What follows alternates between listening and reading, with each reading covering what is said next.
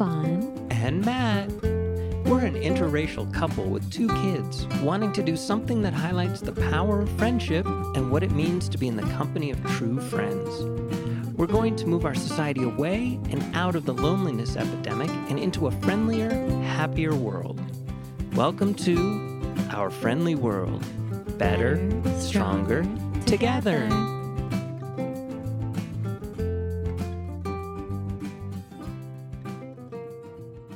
Hi, everyone. Welcome back. Welcome back. Today, Barry is with us again. Yay! Barry is here. Barry oh. Lane. Barry, thank you for coming back. We love you so much. Hi. It's great to be here. Barry, before we start, I want everyone to listen to your music. I want everyone to see your work, hear your work. Barry has been with us since pretty much the beginning of our podcast. Yeah. Barry is a family friend. What did you say, Matt? What did you say? I said yet. Yeah. What is that? I don't know. Hello, everybody.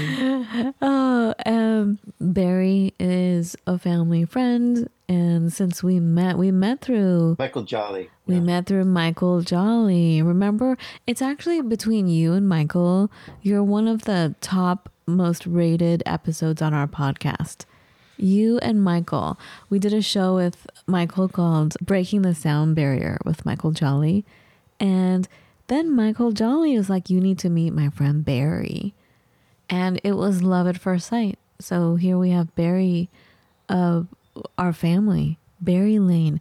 Barry, can you tell everyone how they can get a hold of you? Like how they can find your work? Where do they go? Oh, well, I have a website just called barrylane.com, and I also have Force Field for Good, which is the program that I'm most excited about, which is teaching the power of kindness to children and parents and anyone else, which is about learning that kindness is more than following rules, but rather becoming a practicer of kindness each day and learning our higher selves.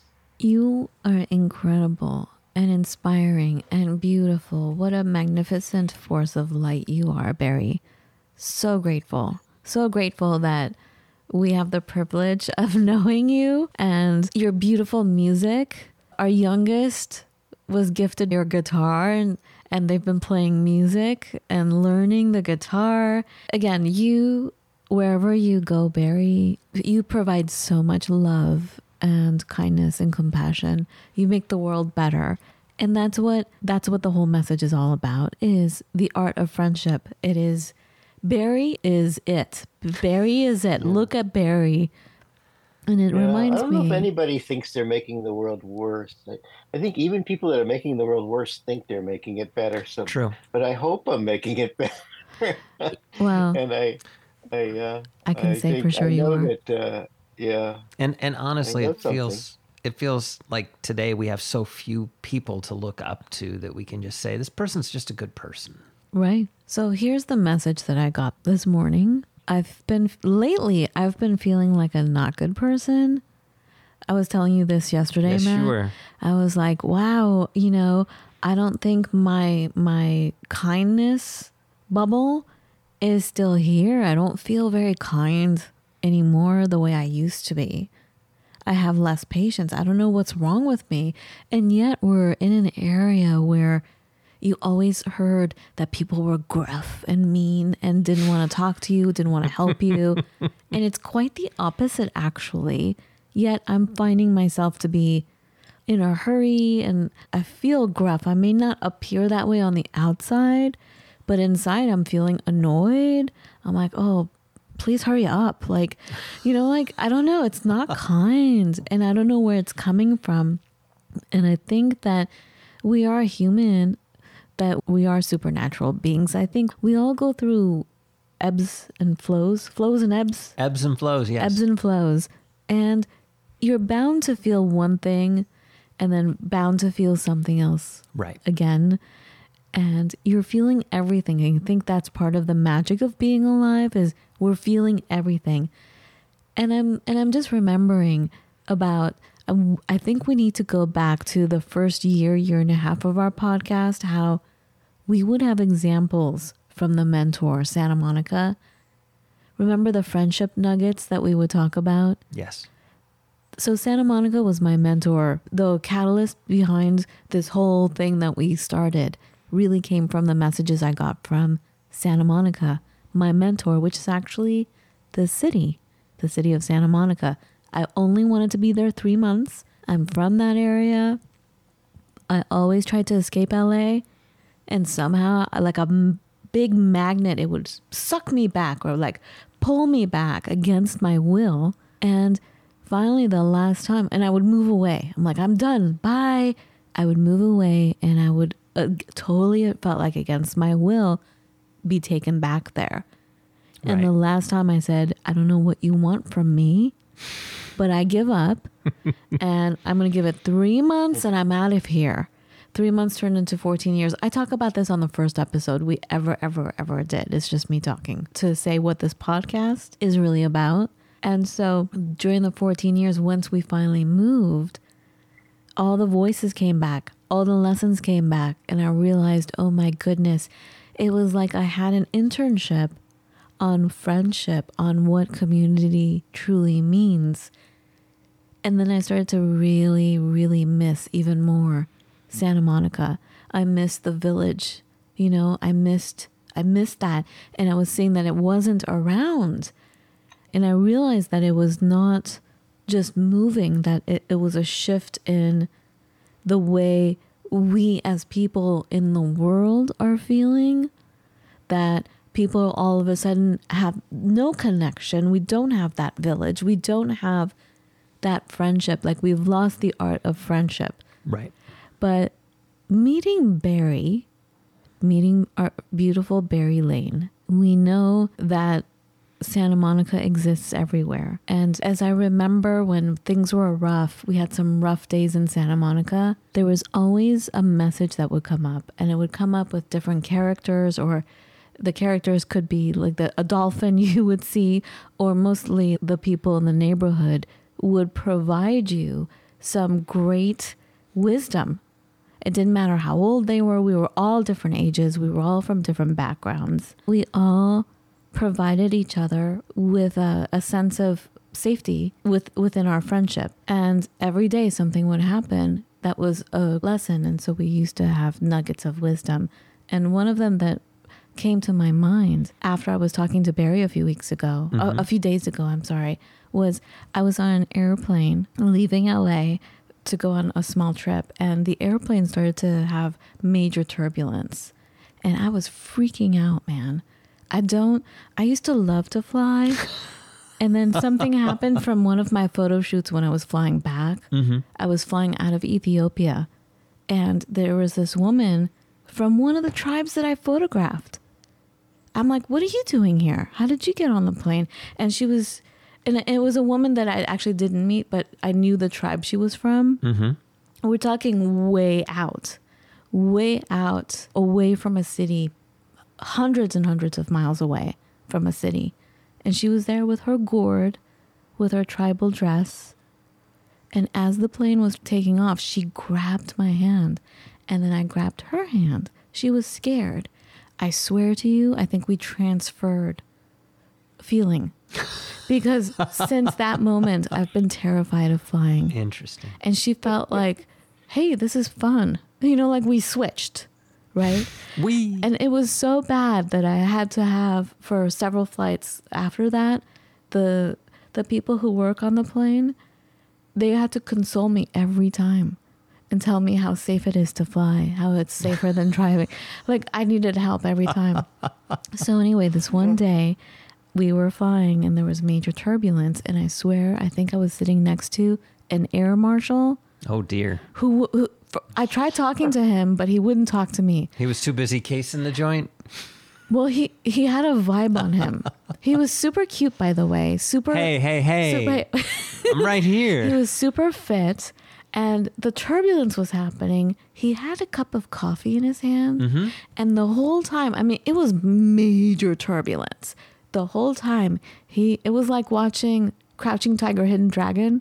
The way you know she Oh, right with the tea. with the tea, how she she right with Right. She tea. just picked it up off as it was falling it to was the ground. it was like that and he was just holding the cup of coffee and making you know he he would, he was barely trying, but he he was just doing it naturally. The coffee wouldn't spill.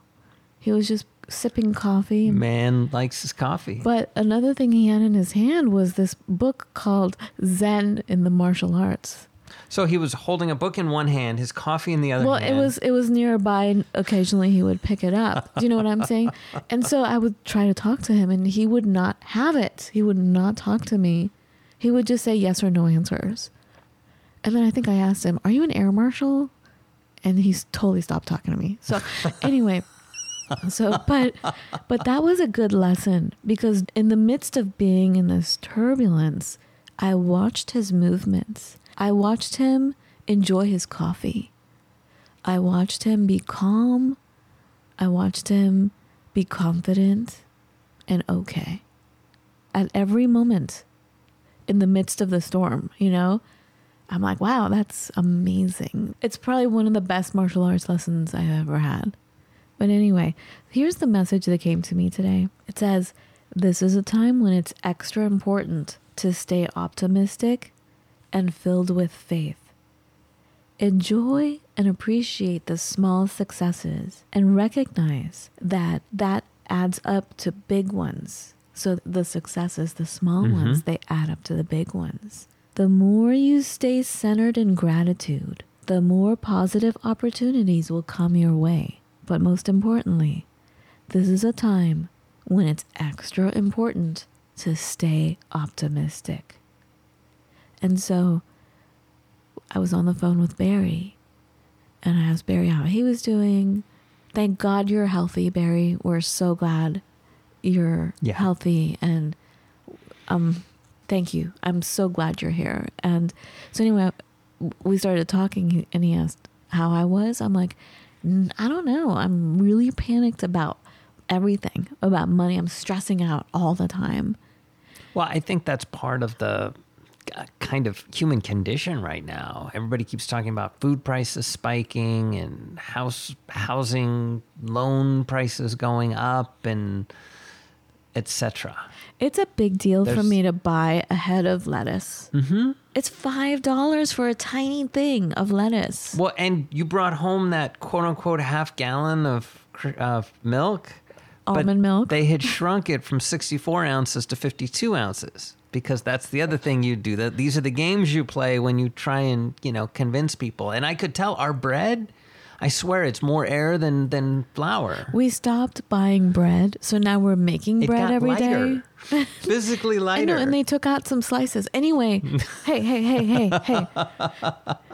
This is a time when it's extra important to stay optimistic. what did I just say? Anyway, so Barry Barry has all the goods. Barry has all the wisdom yes, he does. because we're freaking out. With, I mean, with the house, with everything, we're freaking out. Hi, Barry. Hi. Hi, hi. Well, um, I'm thinking. Um, there's a lot of things that you said that triggered all kinds of things in me, but uh, I know that I, I did have a heart attack on March 8th, and after that, I've been. I think I don't know if I became awakened, but if I if I were Eckhart Tolle, I would say it was my moment of understanding something for a minute or two. and uh, uh, I have some stuff to share about that. And I also, because I, I spent a lot of my life worried about money and anxious, and I still can get there. It was, it's really easy to get panicked about those feelings and stuff. But it's really all fear of death uh, in the end. I think Freud had a couple of things right. And uh, I think that was one of them that when you're afraid about money, you're literally afraid about death, but you don't know it. You think it's when my wallet's empty, I'm gone. It's like a video game, game over. That's so true. Yeah, yeah, and you need more. He, Elon Musk, he is a great spiel he does about money. That money doesn't really exist. It's all about exchanging goods for services, and it's basically like a video game. You just got to get more, load up more coins, We need more So you can- tokens. so you can keep finding being Tomb Raider or whatever it is you're doing. Um, uh, and but uh, tomb Raider, that's that's ironic i guess if we're talking about death but uh, that would be a good title you know uh, something about tomb raider for the podcast. It scares me. I don't like it. Right. Like the, everyone else is into the think, games uh, but me. I don't like anything with death raiding war. I don't like video games. I can't. Yeah but getting back to like uh, eckhart tolle whose book the power of now is probably probably one of the best books you could ever buy to learn about how to live uh, it's on our shelf right be- now i'm staring at it Yeah. The- Simply because you can read it 10 times, and each time it feels like, oh, that's interesting, new, because you get different things from it. But one of the things he says is the secret of life is to die before you die, you know? And, uh, and that's what I got.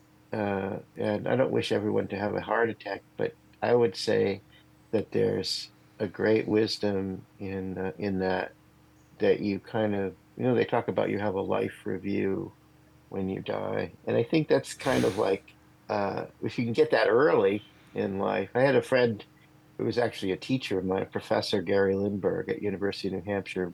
Brilliant, brilliant guy. And, uh, he died of Hodgkin's disease. He was uh, just a had a remarkable memorial service where they read from his journal, and one of the things he said in his journal was, "If only I could have had." He talked about just sitting down to dinner with his son and wife, and and, and just feeling this incredible bliss and sense of, of joy, just to have this one little time with them. And and, he, and in his journal, he wrote, "If only I could have had this earlier." You know, if only if I could have had this earlier. And I don't think he was regretful of it. He was just more celebrating what it is and trying to tell people or himself what gratitude really is. Gratitude's just like amazing. It's like it, it's about being in the moment. Let's say somebody owns a stock, let's say, and the stock goes up and they're happy in that moment. Then the stock goes way down and they're sad that moment. But they're basically still sitting in a chair looking at a screen. There's no moment. Right. You know, there's no moment. There's no, you know, and it's like you go into the supermarket and the lettuce is up. And the lettuce is here. It's like six ninety nine if you want to buy a uh, a, a scrawny head of California grown organic lettuce. It's probably grown next to the the freeway, you know. right you know, you know, and uh, six ninety nine or seven ninety nine, but it's the same head of lettuce. It was four ninety nine or three ninety nine. You go, oh, ah, yeah. It's like it, you're staring at a screen. You're staring at a head of lettuce. You're staring at the past, the future, but you're not living in the moment. And and uh, the Eckhart Tolle talks about feelings being feedback loops. It's not when you feel something it's not real. It's a feedback loop from the past, oftentimes, or it's something. So, oh, the lettuce, the lettuce could maybe every time you go to see lettuce now, you get panicked because you don't know what it's going to be, and, and so you're feeding off the the fact that it was eight ninety nine a head last week, or, or That's you so know, and- true. Barry, that's so you have the true. That's so true. Every time I walk, I see the lettuce first because it's right there at the entrance. the organic, the scrawny organic head of lettuce, and yours is like three dollars more than ours. I guess that's crazy, to Whole- Yes. and I get And so you to- mad. And if you go to Whole Foods, they have them like stacked in towers, so it's like Tower of Terror, Yeah, the Tower of That's true. Lettuce Terror, you know, and it's like uh, it's uh, and all that is uh, you know the reason they keep food prices low is just people riot when food prices get really high. I mean, they get really get panicky and they Right. things happen. I remember when 9/11 happened. I was in Evansville, Indiana, and the gas prices went from a dollar 99 to 450 instantly. You know, it's like nothing happened. The gas didn't get better in- the tank underground, Right. but the panic, all the stock traders and everybody else. The whole system is built on panic. So if you're feeling it, you're feeling it. You know, you're feeling what's coming down from Wall Street. But beyond that, going back to the plane analogy, when you talked about the Ethiopian woman on the plane, it, it, struck in me this great memory I had years ago. There's a philosopher called Émile Durkheim. He wrote, I think, in the late 19th century, early 20th century.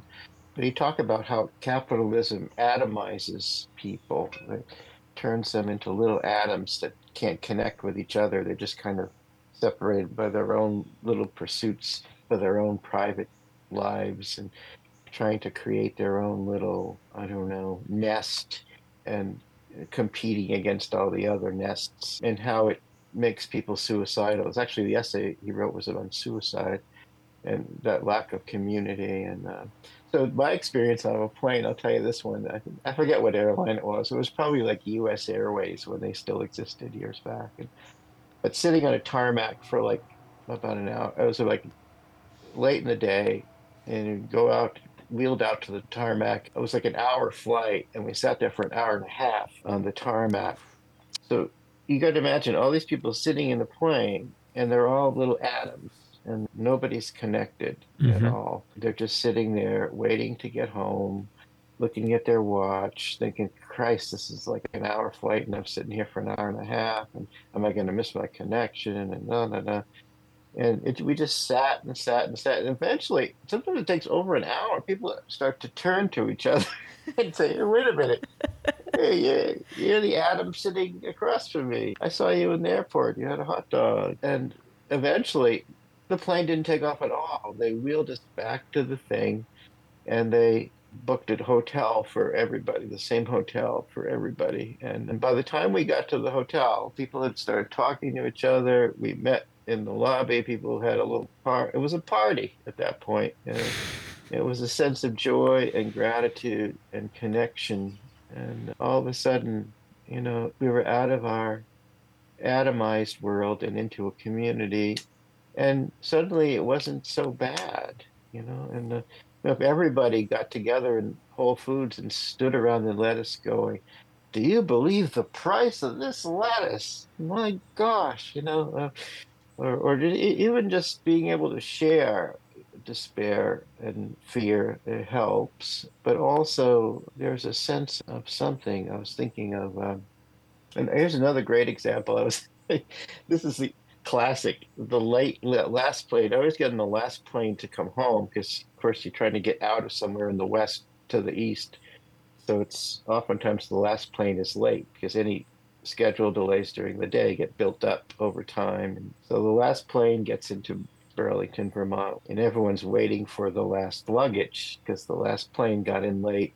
Mm. All the other luggage guys went home. This one guy back there slinging the luggage around. And so we're all waiting, waiting, waiting, another hour for the luggage. And finally, one piece of luggage goes. This woman goes and grabs it. She starts rolling away. And then she turns back and says, Bye, everybody. at that moment, people looked at each other and went, wait a minute. It took that long for them to say, we're everybody. You know, it, it felt good. That woman created community with those words by so those true. two words. Yeah. Right. Um, that that's why I'm always and, uh, talking. Uh, yeah, we are everybody. We are every body. Right. We're we're one body. Like we are yeah, that's amazing. Yeah, yeah. And so if you're feeling panic, that's good for the economy. Why? Uh, but it's bad for you. Uh, Why is it people, good for the economy to feel panicked? Uh, it means you believe in it. You believe in the lettuce. Oh, wow. You believe in the fear. Uh, oh, wow. Oh, wow. Yeah. Oh, wow. Oh, wow.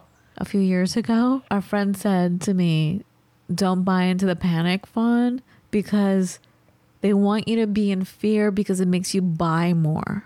So don't get scared. They want the people to get scared. When people get scared, they start shopping, they start buying mm-hmm. things to feel safe. And if you look at every commercial, it brings in fear, uncertainty, and doubt for every item that they're selling for you to go, I need to get this right away. Rare is a commercial that makes you just feel happy. Wouldn't it be nice if it was just pure happiness? You're like, I want to buy that because it makes me happy. but no, it's fear, uncertainty, doubt. You need to do this to survive. Right. Right. So everybody's in survival mode. Yes, and it's about you have to learn this so you can better compete. There's such a sometimes it's an artificial scarcity, some and scarcity of knowledge. You know, you're going to be you're going to be replaced if you don't learn these seven new technologies.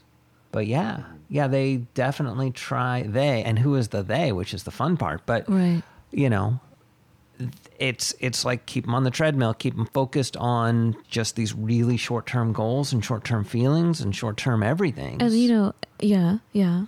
and why? The- Yeah. Oh, the other thing I've learned about growing older is when I was a little kid, I was lucky. I grew up in a childhood before anything, before computers, before cell phones, of course, before, uh, you know, I remember buying a, a kit where you could put an alligator clip on a, a wire and get a radio station with a little headphone you'd put in your ear.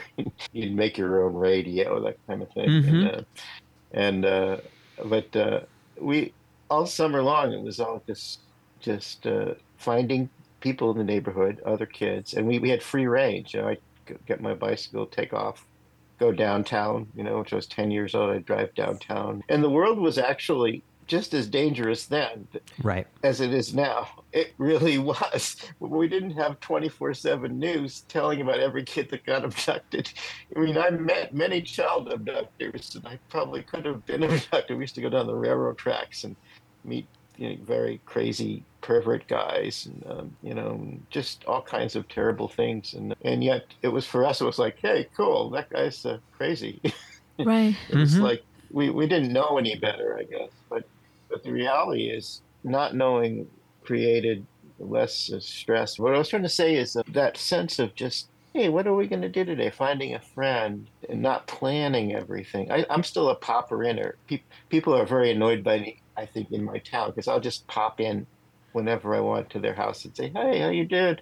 And it's like, wait a minute. I love that. Have you talked? Have you talked to my secretary? I don't think you're supposed to be here till next Tuesday. I know. I'm afraid to call people anymore. I remember losing a friend because I Oh, you- called her and she was so angry because I called instead of texting. I never talked to her oh, again. Oh Lord. Remember that? Yes. Oh, Barry, I wish you were right next door to us because that's my dream. Popovers. Yeah, we still have to invite people. Yeah. We still have to invite people Yeah. It, it and has. get them to come. Yeah, and you have to give them a three hour minimum notice or four hour minimum notice. Yeah. I'm like, really? Just Well, can't you just come Well, there's over? something about that, your presence. So it's sort of like if you go to a, a store and somebody's on the phone and you're standing there waiting while they keep taking phone calls. you're the person who actually got there and standing there, but but you're seen as the same or even less sometimes as the person who phoned literally phoned it in. Right. right. Yeah, yeah. And so it's kind of a reestablishment of those bonds. I think luckily COVID has, I think, made people aware of it. Oh, we're so lucky. I have a friend Archie and a friend Sam and other friends. We call them the Buds and Suds uh, on the lake here. And we just started getting together. It evolved slowly, but now it's become a ritual. And we just assemble. Uh, you don't have to drink beer, but the beer part's just for kid people who like beer and that stuff but we just assemble and uh, sometimes go to some each other's house or sit by a fire and and just talk and it's like Mhm. guys talking and the women got so jealous they started the ladies luncheon where, where the women started doing stuff but I was talking to my friend Archie the other day, and he was saying, "I was saying, have you ever experienced anything this where you lived before? Because you lived down in Massachusetts before. And he works. He's a techie guy too. He works for uh, this big company in Cambridge, and, uh, and uh, uh, he said, no, you know, we had friends from the church and stuff like that, and we were, you know, friends. But when you're friends from a church or something, it's oftentimes you're you're not quite sure if you're there because of your shared bond in the religion or whether you're there just for each other, just because you want to be. hmm And I said, I said, no, I haven't experienced this since I was like eight years old in the neighborhood in the summer, where we just say, hey, what's he doing? there?" And I walk around. You know, they have there's a TED talk this woman gives she talks about the they study the people in the Mediterranean who live to 150, and uh, the single indicator of a long life. And, and it, the things that it, even if you smoke cigarettes, some of those people do smoke cigarettes. The indicator for the longest life are people that have uh, what they call social integration, where where they actually meet somebody every day, say hi, how you doing, and shoot the shit for a little bit, and sort of. Uh, mm-hmm. you know, I remember going to Brindisi, Italy, when I was like 19 on the Eurail Pass. And, say, why are these guys just standing around? and they literally stand around drinking coffee, not getting exercise, mm-hmm. but living to 150, you know? And maybe they don't eat Twinkies, but, you know, but uh, uh, uh short of that, uh, it's that joy of just social connection and the gratefulness of just that cup of coffee when you're sharing it with somebody is so power palpably powerful and human and right. we call social media social media but it's really more like anti-social media because it can atomize people even more because then it becomes oh look uh, Fawn got a head of lettuce for four ninety nine, and I'm paying eight ninety nine. What's going on? or people will post things about their life. Aren't I special? Aren't my children special? And you know, and and there's nothing wrong with that. I understand they do it out of a sense of joy, maybe in, in themselves and wanting to share. But other people can feel like, oh, I guess I'm not so special, and or I'm not. And it just becomes this feedback loop of atomization where you think, right. oh, my little life. And, and that's where suicide, that's why uh, depression, anxiety, suicide rates come. So the first step might be getting rid of all social media for a while, or just, which I can't even imagine. I mean, I could do it. It's, uh, they used to talk about doing a fast from it, you know, to understand mm-hmm. what it is. Yeah. Yeah. and actually... that's what a fast is. I was actually reading, and they had talked years ago about taking a break from social media or taking a break from the internet. And now they're saying you can't do that anymore. Like we've turned into a society that needs the internet specifically, but also I think needs social media. And then back to the whole point of having these interactions with people just almost sporadic and randomly. I mean, I get it. There's that moment where you see that other person, that other person sees you, and you have that recognition. Like, I see you, you're right there. And that was something that, as a long haired man, I would experience that aspect of things, but not that whole next level. But then that whole next level brings it much more, I don't know, human and real because there, there's. we, we have a spot and we hang out in our spot and if I go there, then I know the guys will be there and we hang out. And, you know, we don't talk about anything in particular. We don't talk about nothing in particular. We just kind of just recognize each other and then we all go off on our merry way. And it's very yeah. comforting to know I have that kind of a spot. A, what did you call it? A suds and. suds and buds. Suds and buds. I love that. Yeah. And it's become like a uh, the people are still some of us aren't working my friend archie's still working and he like literally craves it because mm-hmm. so much so much of his life is tied up with solving problems and doing the minutia of working a job and right. stuff. But to me it's about purpose. It's about why we're here. It's a reminder of why we're here. Mm-hmm. um, right. Yeah. because uh, we should all be here for one another.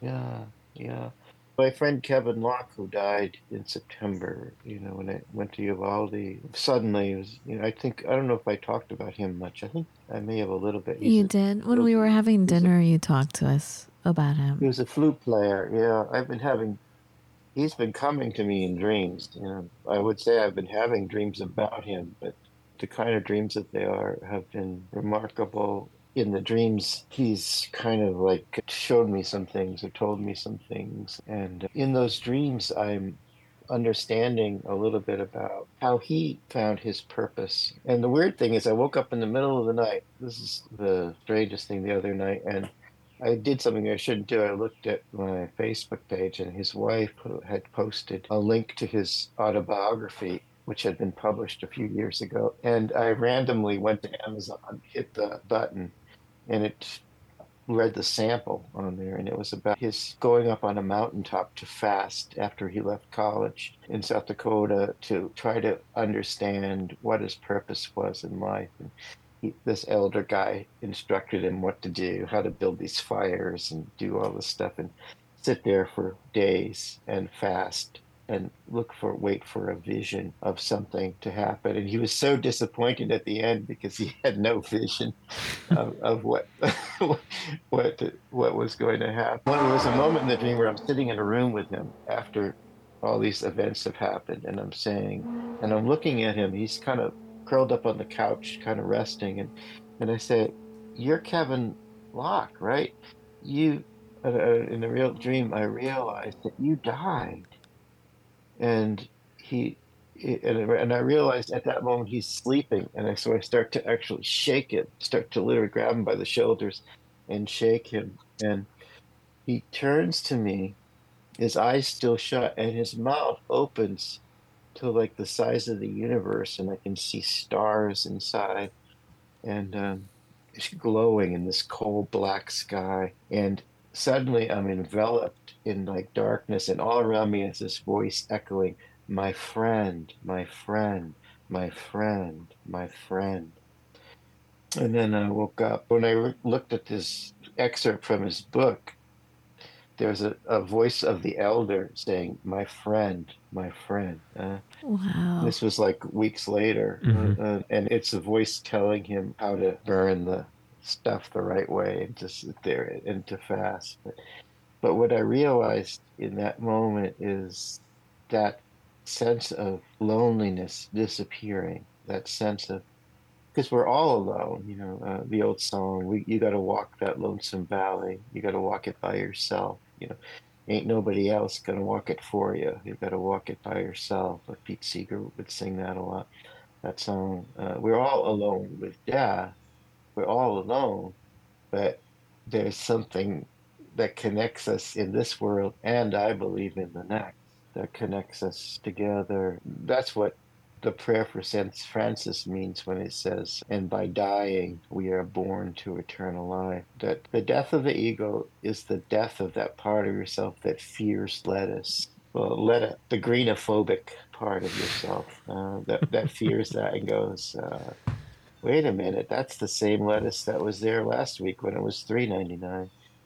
That's mm-hmm. a beautiful head of lettuce. It's green, you know, and, and, and can actually see reality, uh, and see truth. Um, that is the the great gift of dying before you die and be born again to eternal life. That's eternal life. So what's eternal in this world but the moment? That's the only thing that's eternal. Right. Uh, everything else passes. Oh, that one's gone. Whoop, there goes another one. Um, you know, everything else is, but that eternal. It's like it's so annoying when people say the only thing certain in this world is uncertainty. You know. I thought it was death and taxes, but okay. yeah. yeah. But my heart attack was actually a joyful moment because of that, because I feared it so much mm-hmm. that when it happened, it was like, oh, good, finally. It was just because my dad died of the exact same heart attack that I had, the left anterior. They call it the widowmaker. It's because it, it's the one where you don't feel anything. Mm.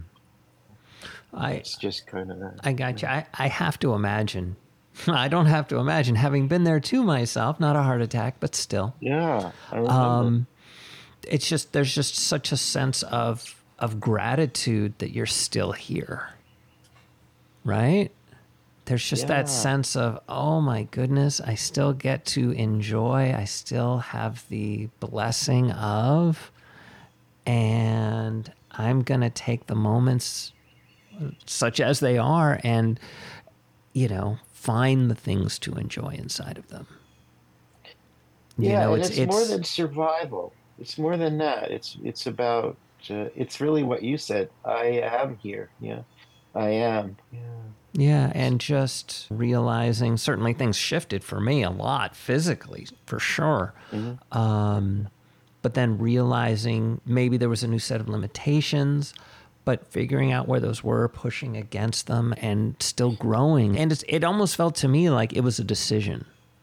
I'm going to yeah. decide to be grateful and I'm going to decide to be growing. I am not going to choose to shrink and I am not going to choose to, you know, think about my life being measured out in years, months, or hours or whatever. I'm just going to live and I'm going to live in, in joy and in gratitude. Yeah. Yeah. It's sort of like, it's like one of those when you go face a, a, peril, whether it's financial or anything, you can be like Ulysses, you know, with the sirens, tie me to the mast, you know. It's ah, kind of like point with the sea, you know. There's a scene in Forrest Gump like that, where the, the guy who plays the guy that who's the amputee, Gary Sinise character, where they're out on the boat and they're the only boat that makes it through the storm, so mm-hmm. they become like the the, but that sense of uh, of just yeah, it, uh, suddenly your worst peril becomes this. You're not this little mammal shivering in the dark. You become your uh, controller of your own fate. You know, John Wooden. You know, there's a lot of books. He's a coach for UCLA. I don't know if you know about him. Basketball, right? Yeah, he's one of these guys they use in the business world to consult to inspire people supposedly but he said a few good things one of them is if you're wake up in the night in a panic you can do two things. One is if there's nothing really wrong and you're just panicked, get some milk and cookies and go back to bed. but if there's something truly wrong, make a cup of coffee and get a legal pad and start making notes and do something about it. You know, so he's really just trying to say there's, there's no point in being in this place of panic or fear. Take control of your life and whatever it is take control of it. And oftentimes, if you do that, like like how many people here, I'm, I'm pretending like I'm a seminar, like making calls when your internet goes out or complaining about products? Because this happened to me. I had a, a mystical experience with T-Mobile the other day. Uh, I could tell you about a mystical. I want to hear it. you want to hear it? Well, well, we live in the country, and you know how whenever you call to get service, the person who answers sometimes they're in the Philippines. T-Mobile, in this case, is in the Philippines.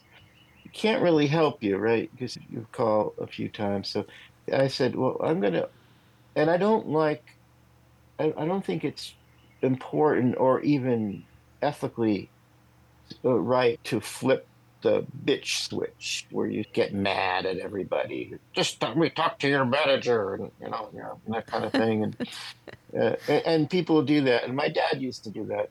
Uh, sad, and it, it was effective. But I'd watch him do it, and and I realized you have to do that to do it. No, you don't. Yeah. So I did the opposite. Uh, this was my mystical experience. I just showered T-Mobile with love. I said, I love T-Mobile. It's like the best company. I've told all my friends about it. I'm your best customer. But they'll tell you that every time I call, they'd say, well, I want to thank you for being our customer for eight years, and we are very appreciative of all that. Well, thank you. I agree. I love you guys. You're just terrific. Can I talk to the next guy up so he can give me like what I need to keep going with T-Mobile? Because the reality is, I'm just about to switch to Starlink, which is this Elon Musk company where mm-hmm. you can mm-hmm. get possibly better internet for less phone calls, having to make phone calls all the time. So the problem was uh, they have 5G in our area, but they limit it to 100 gigabytes. And after 100 gigabytes, it goes back to 2G. Mm. Not 4G, 3G, but 2G. Mm-hmm. basically, you have a brick now sitting on your table. So I got to the second manager, and the second manager, I told him how much I loved, and it wasn't disingenuous. That's the thing; it was truthful. I was trying to create community with T-Mobile, just the way, in a cynical way, they are when they're being scripted to say, uh, Matt, I see here you've been a customer of ours for eight years. I'm very thankful. And you're on the auto pay system, which means that we don't have to, to bug you to get paid and saves us money. And all that stuff. So we got to the second guy, and the second guy. At that point, I said, "Well, I'd like to have at least two months debt payment, which would be like six hundred dollars in compensation for the time I've lost not being able to use the internet, and also if you can only give me three hundred gigabytes of data, I want that so I can continue to do business this month and next month and f- try to figure out whether I need Starlink or not, whether I can go with you guys because I really want to go with you guys. I like you guys. I don't like Elon Musk that much. You know, I'd right. like to stay with you. You know.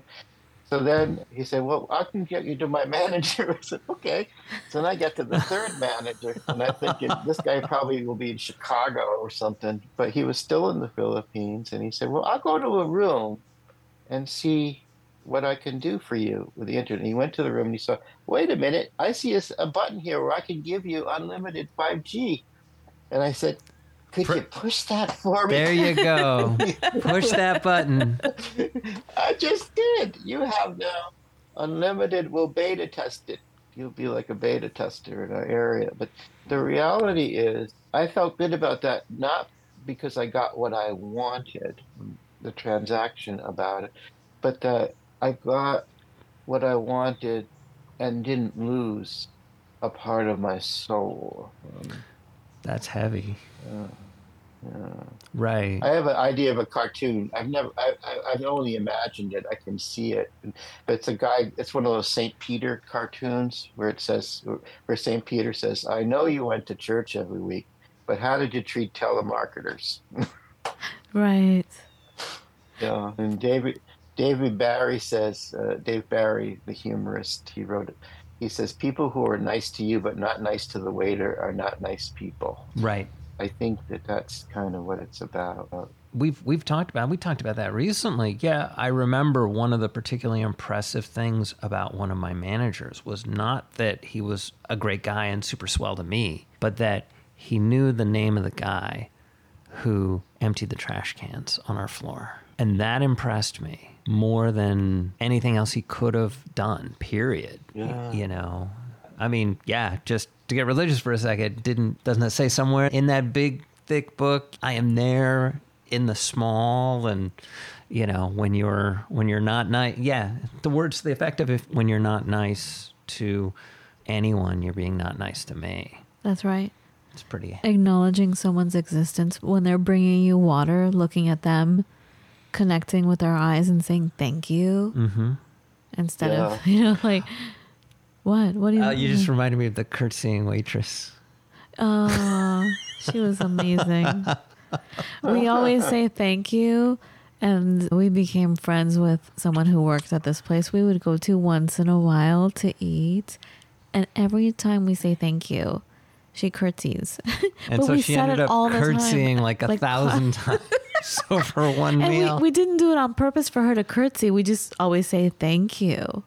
You know, and also another thing that we do that I was taught in India was to always say, have a beautiful every day. Have a good every day. And it was because we I was in the Himalayas and I'm sorry, I've told this story before on our podcast, but the Swami that we worked with, when I said to him, well, he did something every day for me, and I always said thank you. And then I, when we had to go, like he had to go over there, and I had to go over here, I would say have a nice day. He would get so like he would stop me, come back, and go, "Don't you ever say that to someone because you're condemning them to only one day of good."